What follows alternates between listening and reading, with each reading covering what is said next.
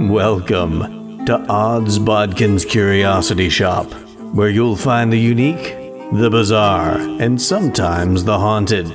Feel free to look around, peruse the items, and never fear. There's nothing here that bites. Hard, anyway. Well, hello there. Thanks for stopping in again to Odds Bodkins Curiosity Shoppe. I'm your shopkeeper, Chris Baker, and today we have something extra special for you. Uh, I know it may not look like much, uh, a six-pack of Harrow's Supreme, but it is a, a vintage uh, six-pack of beer, and be careful drinking it. You might find a little bit of uh, gray substance uh, around the lid, and uh, you don't want to get that anywhere near your mouth.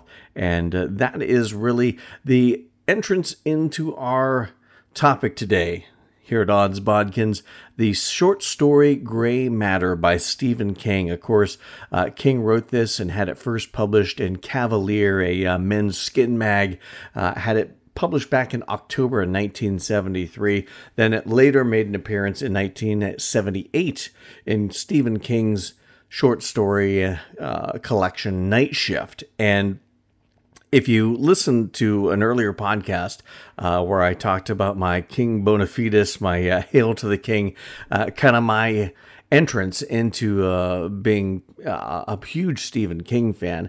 Uh, Night Shift was the first book that I actually read of Stephen King's, and uh, so many great stories. And I, I have to admit, and I think a lot of Stephen King fans will agree with me, probably his best book of short stories. At least for me, his best book of short stories. Everyone, every story is really good, even the stories that don't really have uh, a supernatural Uh, flair to it, uh, Last Rung on the Ladder, uh, Woman in the Room. There's still good stories, uh, but uh, all of them have, you know, just some sort of different twist uh, on horror, and Gray Matter was uh, always one of my favorite ones, and it was one that I thought would be really cool to see uh, on the screen. Uh, I didn't think it was going to make a, a, a silver screen, and, and I wouldn't want it to be made into a feature-length movie, because it's a very short story.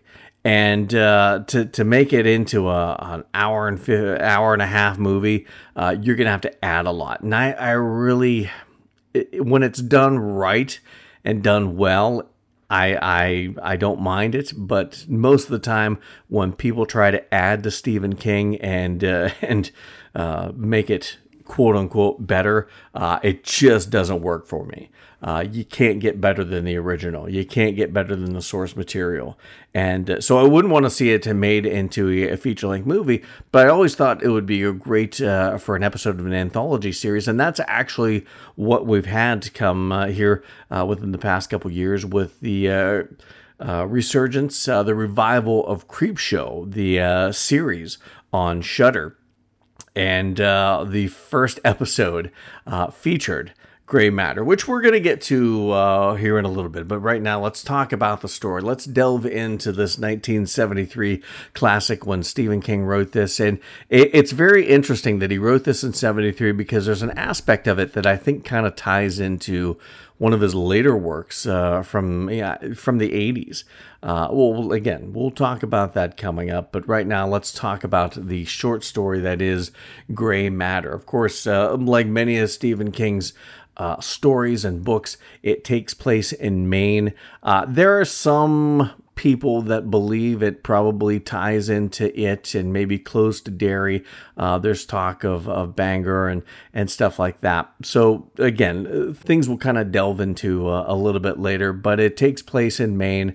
And of course, it's one of those stories where uh, you know, a bunch of old duffers sitting around a convenience store uh, is, you know, very Stephen King.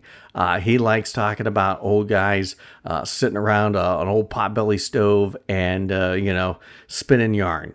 Uh, I think that's the, I think that's where Stephen King really uh, is at his best, when he's just talking about old guys telling stories. Because I think, you know, even in King's younger days, I think he always kind of uh, looked at himself as that type of guy, the guy that kind of guy that sits around with other guys and just uh, tells tall tales and tells stories uh, that is I think when, when Stephen King's at his best, and I think uh, an old soul like him uh, has always kind of felt a yearning to be that kind of guy and to to emulate those kinds of things. So we start out in this convenience store with the uh, narrator. This is a store that's done in first person, and you never know the narrator's name.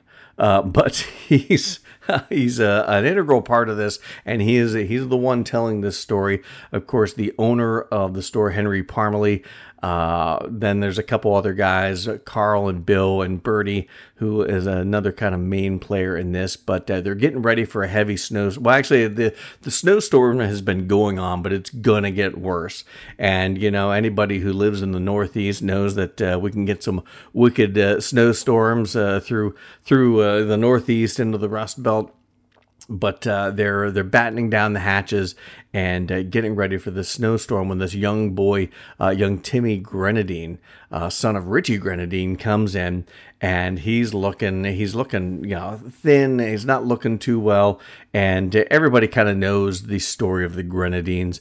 Uh, Richie Grenadine, you know, had some sort of accident. I don't think they really go into detail what the accident is, but he's on workers' comp, and uh, he just spends his time uh, drinking beer and. Uh, Doesn't even go out much anymore. Kind of becomes a, a bit of a recluse and sends his son Timmy to go get uh, whatever cheap beer he can get for him. And uh, you know, Henry at the uh, convenience store always obliges and gets him uh, whatever uh, Timmy's father needs uh, and sends him on his merry way. Well, this time uh, Timmy comes in looking for help, and he takes Henry. Henry takes him back into uh, another room, and he hears Timmy's tale of what's been going on with his father, Richie Grenadine. And he comes out and has his wife, you know, fix Timmy a toasted cheese sandwich. And he recruits some of the guys sitting around uh, and uh, they're going to go take some beer to Richie Grenadine. And uh, as they get ready to go, uh, Henry pulls out his forty-five and uh, for... something that we don't know about. We don't know what is going on, but we know he's preparing for the worst, obviously. Uh, it's the old uh, the old rule. You bring out a gun in the first act, you got to use it in the third. Uh, I don't think you have to, but that's kind of the rule of thumb when it comes to writing. So uh, Henry uh, recruits the narrator, again, who we don't know his name, and Bertie, and uh, they all go heading off in this snowstorm towards uh, Richie Grenadine's house. And uh, while they're walking, uh, Henry recounts the tale that Timmy Grenadine, uh, Richie's son, told him about how his father had some beer. Uh, it was the worst tasting beer he's ever had. And uh, there's, there's you know, kind of some illusions that maybe it's this gray substance uh, kind of uh, slipped into his mouth. And ever since, he's been... Uh, getting worse and worse. As the story goes on, you know, uh, Timmy's telling uh, Henry, and Henry's recounting to the guys how he's slowly been transforming uh, whatever this mutagen that he uh, ingested, and it's turning him essentially into an inhuman blob. You get little uh, shades of, uh, you know, he's got a bit of uh, gray matter on his hands and, and his body. He uh, all he wants to do is sit there in the dark and watches soap operas and drink warm beer. Uh, it gets to the point where he's even having the kid uh, heated up on the stove, I believe. And then one night, uh, uh, you know, uh, Timmy is wanting to do his homework, and he doesn't, you know, the father doesn't even want the light coming out from under the dorm so, door, so he sends him off to a friend's house to do his schoolwork. And uh, Timmy eventually uh, spies on his dad. Uh, looking through a little door hole as he comes home, and he finds that his dad has eaten a dead cat. I believe the, the cat was stored like in a hole in the wall, something like that. And this freaks him out and causes uh, Timmy to finally seek help uh, when he when he takes it to the uh, to the guys at uh, the the store, uh, Henry Parmley and uh, and the other gentleman, of course, our narrator as well. And there's one passage in the book that I really liked because, you know, Henry is is retelling this tale that Timmy told him, and it's a lot of fantastical things. And uh, Henry hardly believes it himself. Uh, how does he expect the uh, the other guys, the narrator and uh, Bertie, to believe this fantastic story that, you know, a kid's telling this story to him uh, back in the shop. And of course, you know, kids kids make up tall tales. But there was one section uh, that I'll, I'll read a little passage from it, uh, kind of explaining how how he could believe something like this. This is the uh, the narrator talking. He says, "I once knew a fellow named George Kelso, who worked for the Bangor Public Works Department. He spent fifteen years fixing water mains and mending electricity cables and all that, then one day just up and quit, not two years before his retirement. Frankie Handelman, who knew him, said George went down into the sewer pipes on Essex, laughing and joking like always, and came up fifteen minutes later with hair just as white as snow and his eyes staring like he just looked through a window into hell. He walked straight down to the B P W garage and punched his clock and went down to Wally's Spa and started drinking. It killed him two years later. Frankie said he tried to talk to him about it, and George said something one time, and that was when he was pretty well blowed-o. Turned around on his stool, George did, and asked Frankie Handelman if he'd ever seen a spider as big as a good-sized dog, setting in a web full of kitties and such, all wrapped up in silk thread. Well, what can you say to that? I'm not saying there's any truth to it, but I'm saying that there are things in the corners of the world that would drive a man insane to look him right in the face." And that just, that line right there, there are things in the corners of the world, uh, that even as I read it the first time to just reading it right now, uh, that kind of gives me chills down the back of my neck. And that's that's one of the things that I, I, I've always loved about horror, and I loved about Stephen King, because he's always explored those things in the dark corners of the world, those things where the, the veil between uh, our world and some other world get thin, and, and things pop through from time to time. And that's, uh, again, always one of the things that I loved about Stephen King, and, and love to this day. But on with the story. Of course, they arrive at Richie's home uh, to confront Richie. Uh, the door's closed, and uh, there's an odor pouring out from the uh, from the place, and it just stinks. Of course, everybody thinks that it's the uh, dead cats, but uh, I'll read another quick passage uh, about that. That really kind of uh, another one of the things that kind of spooked me when when reading this story. They're talking to Richie through the door. There wasn't nothing for a while, and then some horrible squishing noises, like a man in rubber boots walking through mud. Then that decayed voice spoke right through the other side of the door. Open the door and shove the beer through, it said. Only you gotta pull the ring tabs first. I can't. In a minute, Henry said. What kind of shape you in, Richie? Never mind that, the voice said, and it was horribly eager. Just push in the beer and go. It ain't just dead cats anymore, is it? Henry said, and he sounded sad. He wasn't holding the gun butt up anymore. Now it was the business end first. And suddenly, in a flash of light, I made the mental connection Henry had already made, perhaps even as Timmy was telling the story. The smell of decay and rot seemed to double in my nostrils when I remembered two young girls and some old Salvation Army wino had disappeared in town during the last three weeks or so, all after dark. And yeah, that that passage where it kind of talks about how, yeah, he hadn't just been kind of sneaking out and going after dead cats and the the, the missing girls. And that just uh, another thing where uh, his whatever's going on with him has gone to the next level, and how Henry kind of notices it first before anybody else. And the, the in, uh, inclination that maybe Timmy was kind of suspecting that sort of thing, and why he had kind of gone to them for help.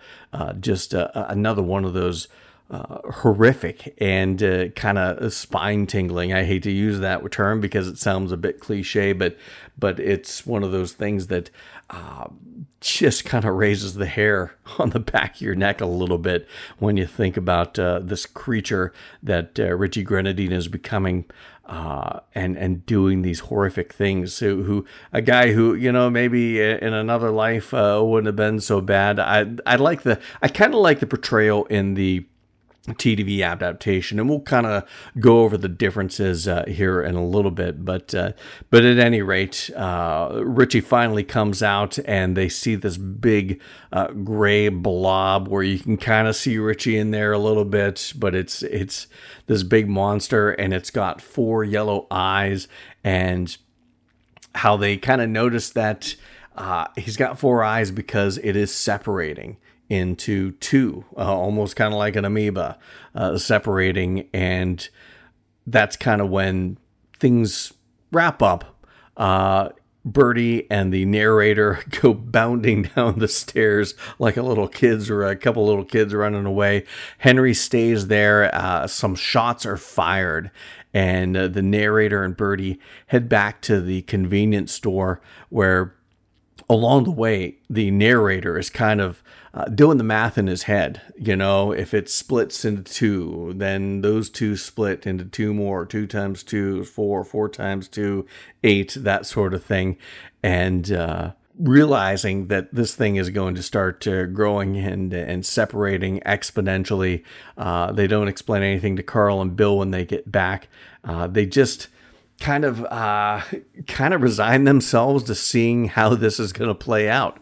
Uh, it's really kind of a, if you think about it, uh, it's possibly a hopeful ending, but it to me, it's it's more of a bleak ending. And, and I'll read uh, the passage real quick.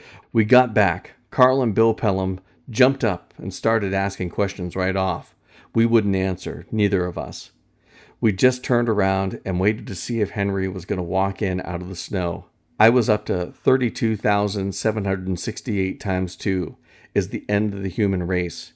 And so we sat there, cozied up to all that beer, and waited to see which one was going to finally come back.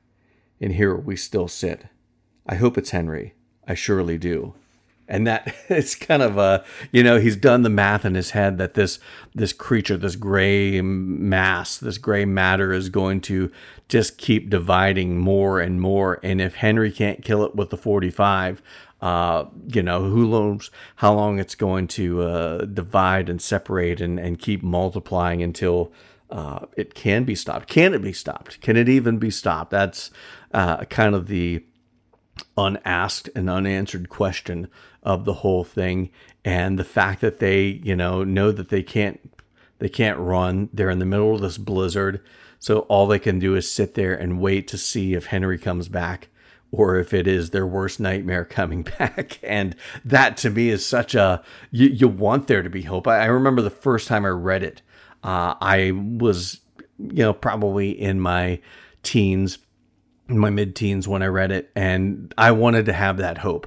I wanted the hope that Henry was going to come back. He did stop it, and uh, I kind of had that hope. That's uh, you know, wide-eyed naivety of uh, the teenage years. But th- but now when I read it, and I've read it a, a couple times since then, uh, that is it's kind of a bleak and scary, open-ended ending. And that's that's another one of the things I love, because sometimes Stephen King uh, ties things up in a nice bow for you, uh, makes you feel all good inside. You get the warm, happy, fuzzy feelings at the end, but sometimes you get the horrific end that you know what's going on. You know the the good guy didn't win, the uh, the monster has won the day, and who knows what's going to happen. But then sometimes he does this where he kind of leaves things a little open-ended, and um One, uh, The Mist is another great example of that. I know in the Frank Darabont uh, adaptation that uh, he kind of uh, took it uh, in a route that was one possibility of where it could have gone. But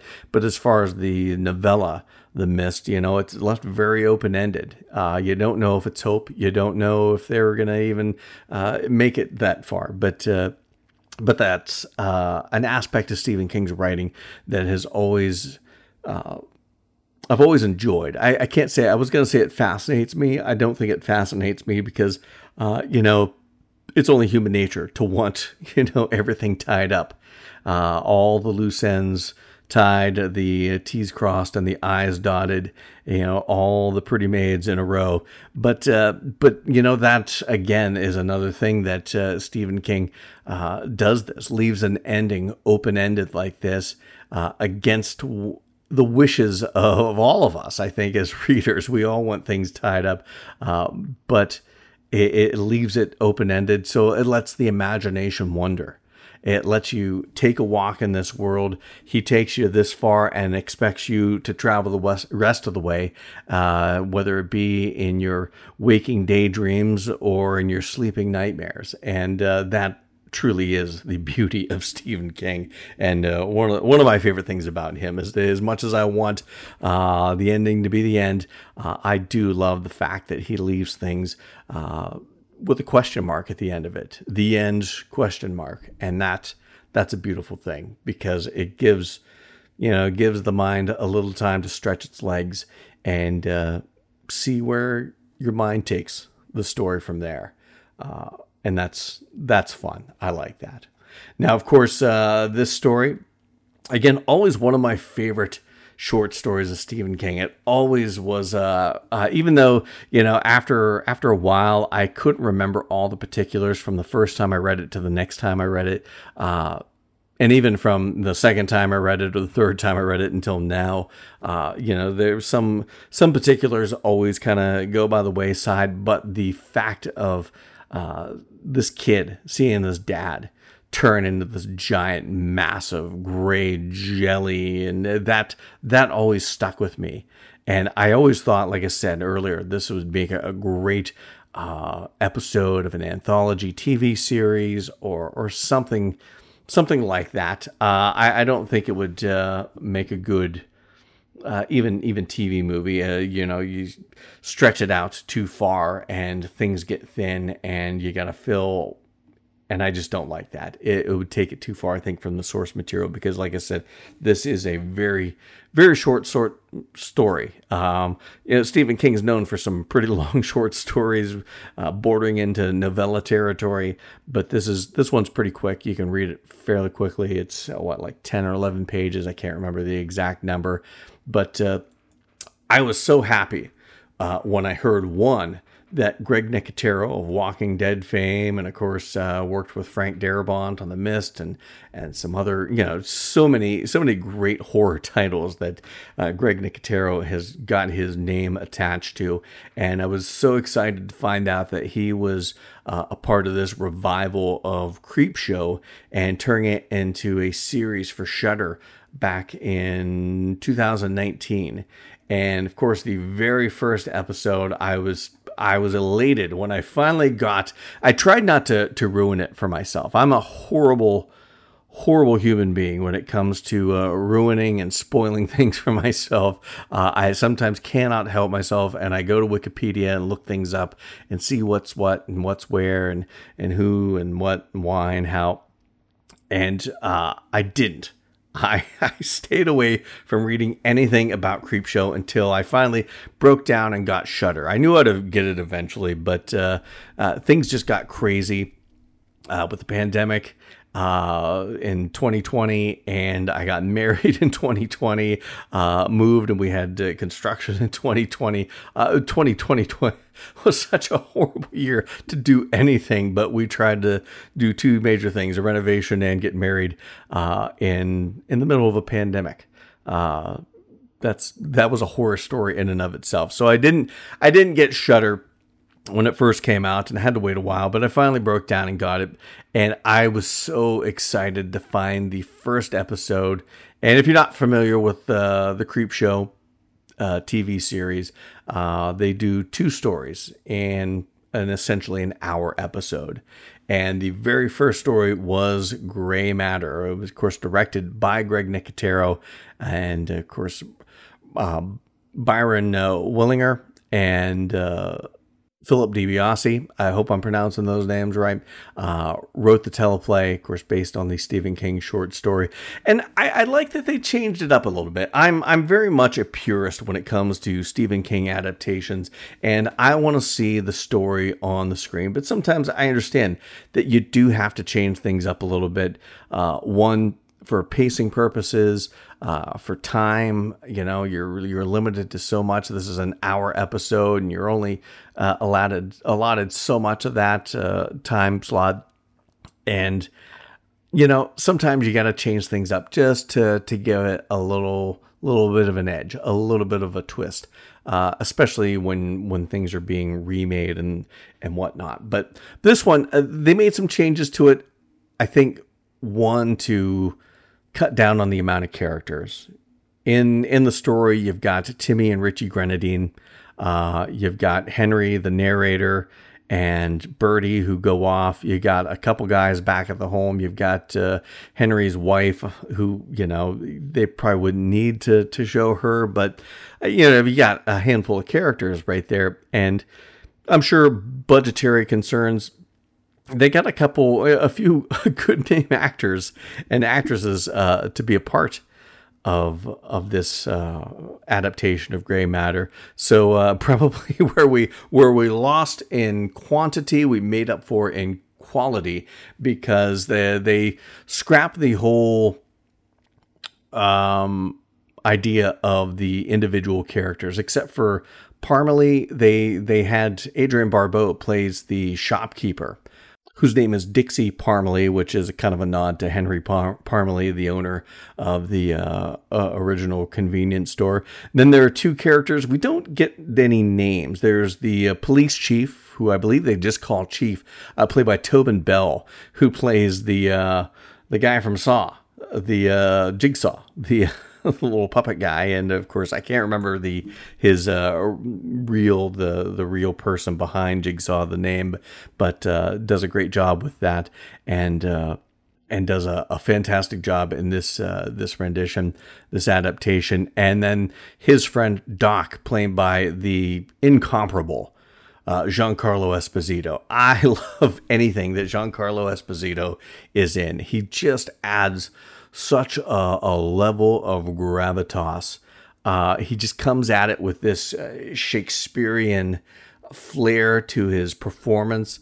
Uh, he can play uh, a good guy like nobody else. He can play a son of a gun like nobody else. Uh, he he's such a great actor, and I I anytime I see something with him in it, Uh, It, it always makes me happy, because I know you're going to get some quality acting. And uh, of course, he's he's kind of a he's a Stephen King alum. He had that uh, he was the guy at the pinball machine in Maximum Overdrive. If you did not know, Giancarlo Esposito uh, in his early days of acting, if I'm not mistaken, uh, playing the the guy with the pinball machine, uh, Maximum Overdrive, and he's just been uh, you know, gotten better and better with every film and television show he's done. But anyway, enough gushing over Giancarlo Esposito, but really three, you know, top names uh, in horror and in acting in general. And of course, uh, Missus Parmley, uh, Adrian Barbeau, she stays with Timmy, and it is Tobin Bell and Giancarlo Esposito, Chief and Doc, who go off to uh, Richie Grenadine's house uh, looking for him. And uh, they, they kind of, where in the book, it's Uh, Henry kind of retelling what the story that Timmy told him. You kind of get uh, Timmy back in the the shop, in the uh, convenience store, telling Adrian Barbeau's uh, Dixie character the story as Doc and Chief are, are walking. And the story is, is relatively the same. Uh, I thought the special effects on, on Richie, I, I wanted them to be more, I wanted it to look more gelatinous.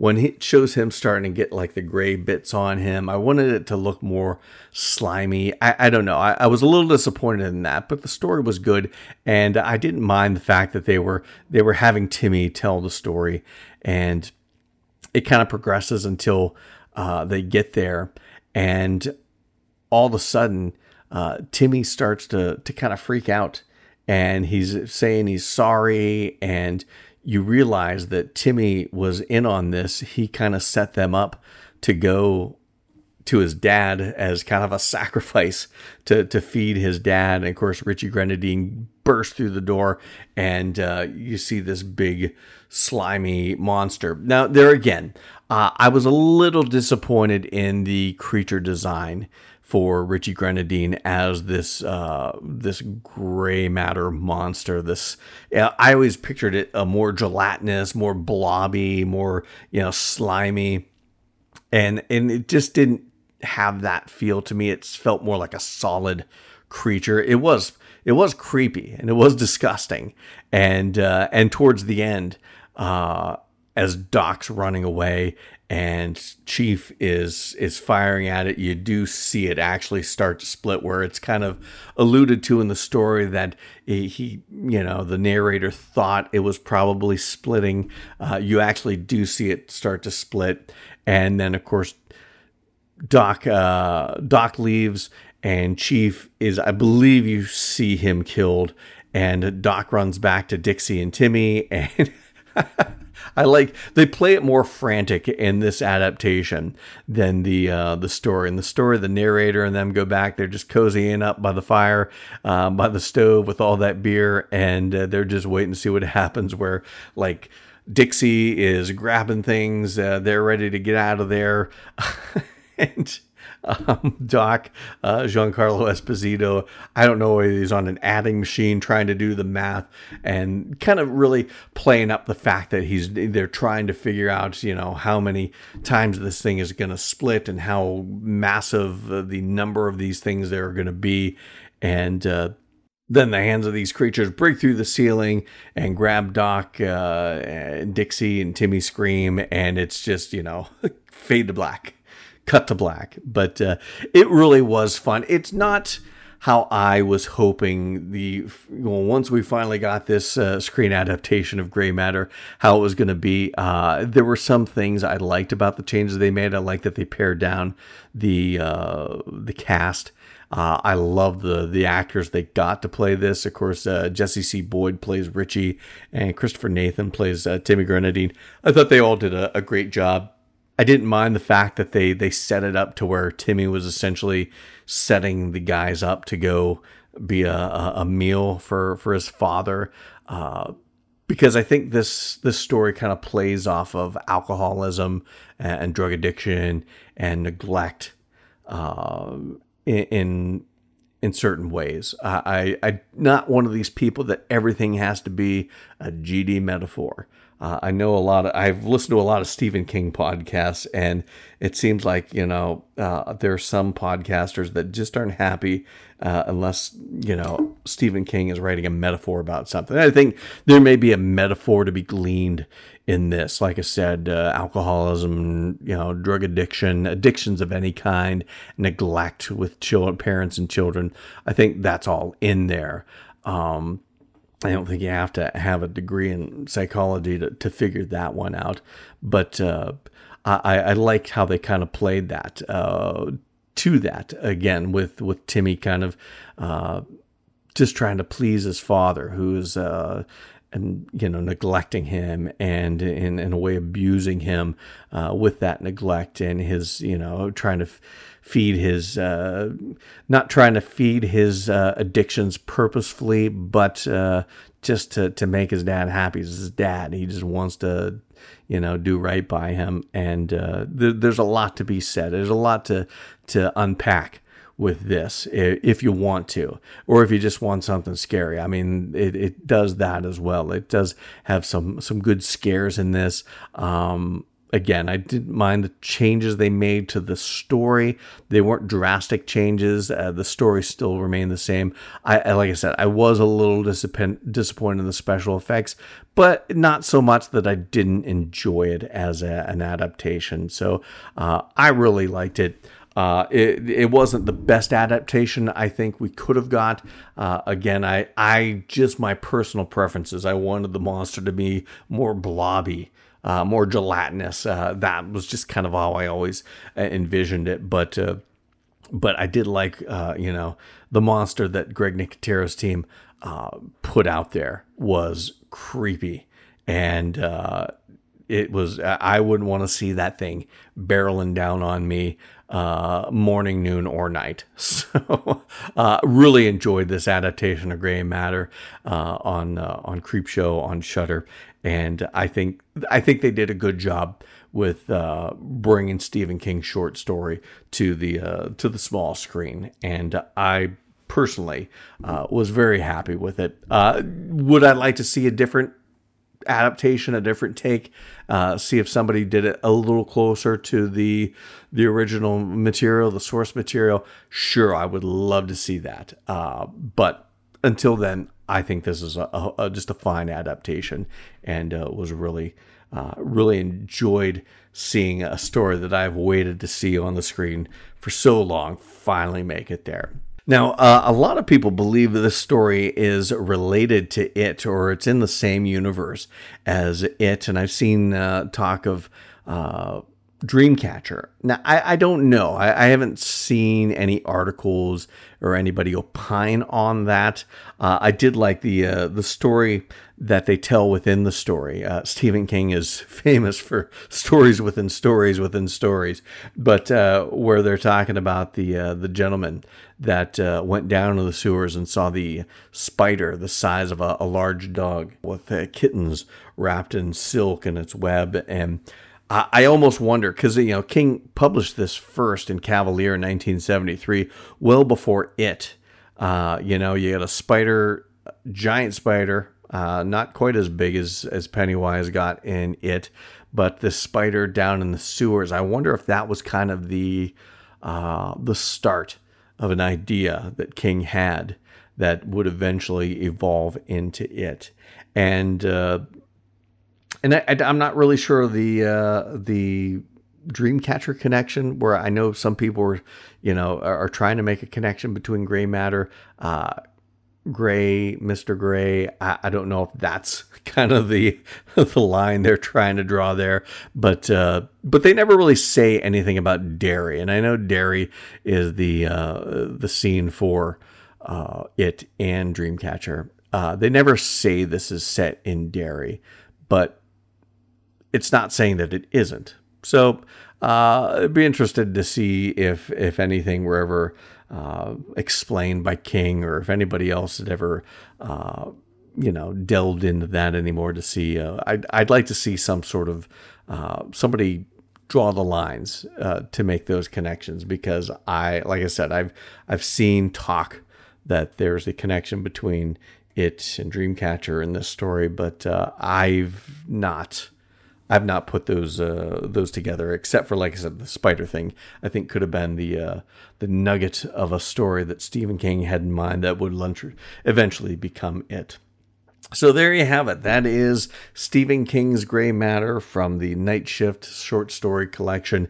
Uh, one of my favorite uh, collections of short stories, and uh, one of my favorite short stories of Stephen King's. And uh, always excited to talk Stephen King. And, and we'll do that here on Odd Bo- Odds Bodkins Curiosity Shop. Talk about Stephen King. Talk about some of my favorite other authors uh, of horror and science fiction and uh, the thrillers and that sort of Uh, genre is always something I love to, to talk about whenever I get a chance. And of course, we've got some movies coming up to talk about. Uh, this is going to be a week where uh, I'm kind of I'm bucking the uh, one podcast a week sort of format, at least for now, because uh, there's just a lot going on. I've, I've seen some good movies that are out currently. Uh, saw The Suicide Squad, and uh, that just came out recently. Uh, a movie that came out on Amazon. It's been uh, a, f- a few weeks it's been out, but finally got a chance to watch it. The uh, Tomorrow War with Chris Pratt.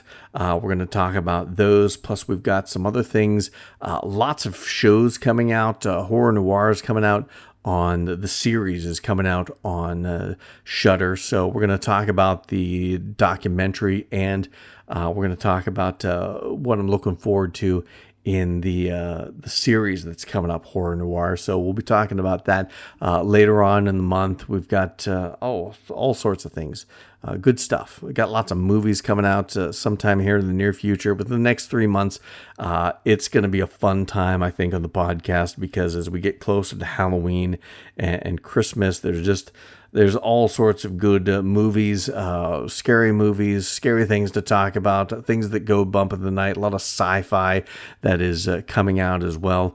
And uh, I'm I'm excited for the next few months here at the Odds Bodkins Curiosity Shop. So lots to talk about. You can expect some more uh, some more episodes uh, coming out this week. Like I said, uh, between now and uh, the end of the week, I'm hoping to get a uh, podcast episode out for uh, The Suicide Squad, fun movie, uh, The Tomorrow War, uh, a fun movie, an interesting idea on the time travel uh, genre. So excited to talk about those two things here in the next few days. And uh, thank you for joining us once again here at Odds Bodkins Curiosity Shop. Uh, uh, thanks for listening. Uh, please leave us a review of five star if you, you're feeling so generous, but if not, uh, Uh, any any sort of review.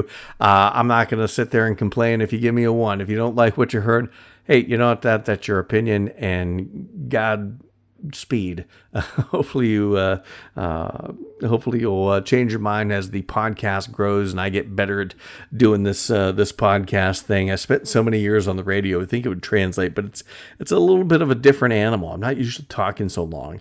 Usually a couple minutes in between songs at best. But at any rate, uh, check out our Facebook page, Odds Bodkins Curiosity Shoppe, and uh, follow us there.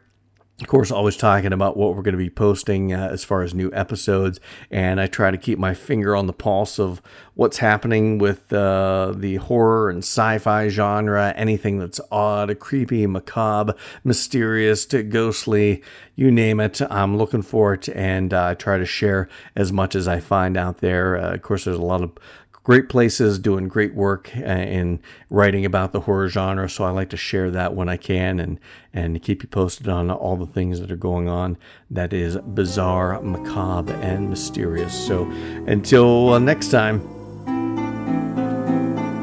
thank you for visiting Odds Bodkins Curiosity Shoppe. We hope that you found something to your liking and visit the shop again soon. But even though you may come back, you never really get to leave Odds Bodkins Curiosity Shoppe. Ha ha ha ha ha ha.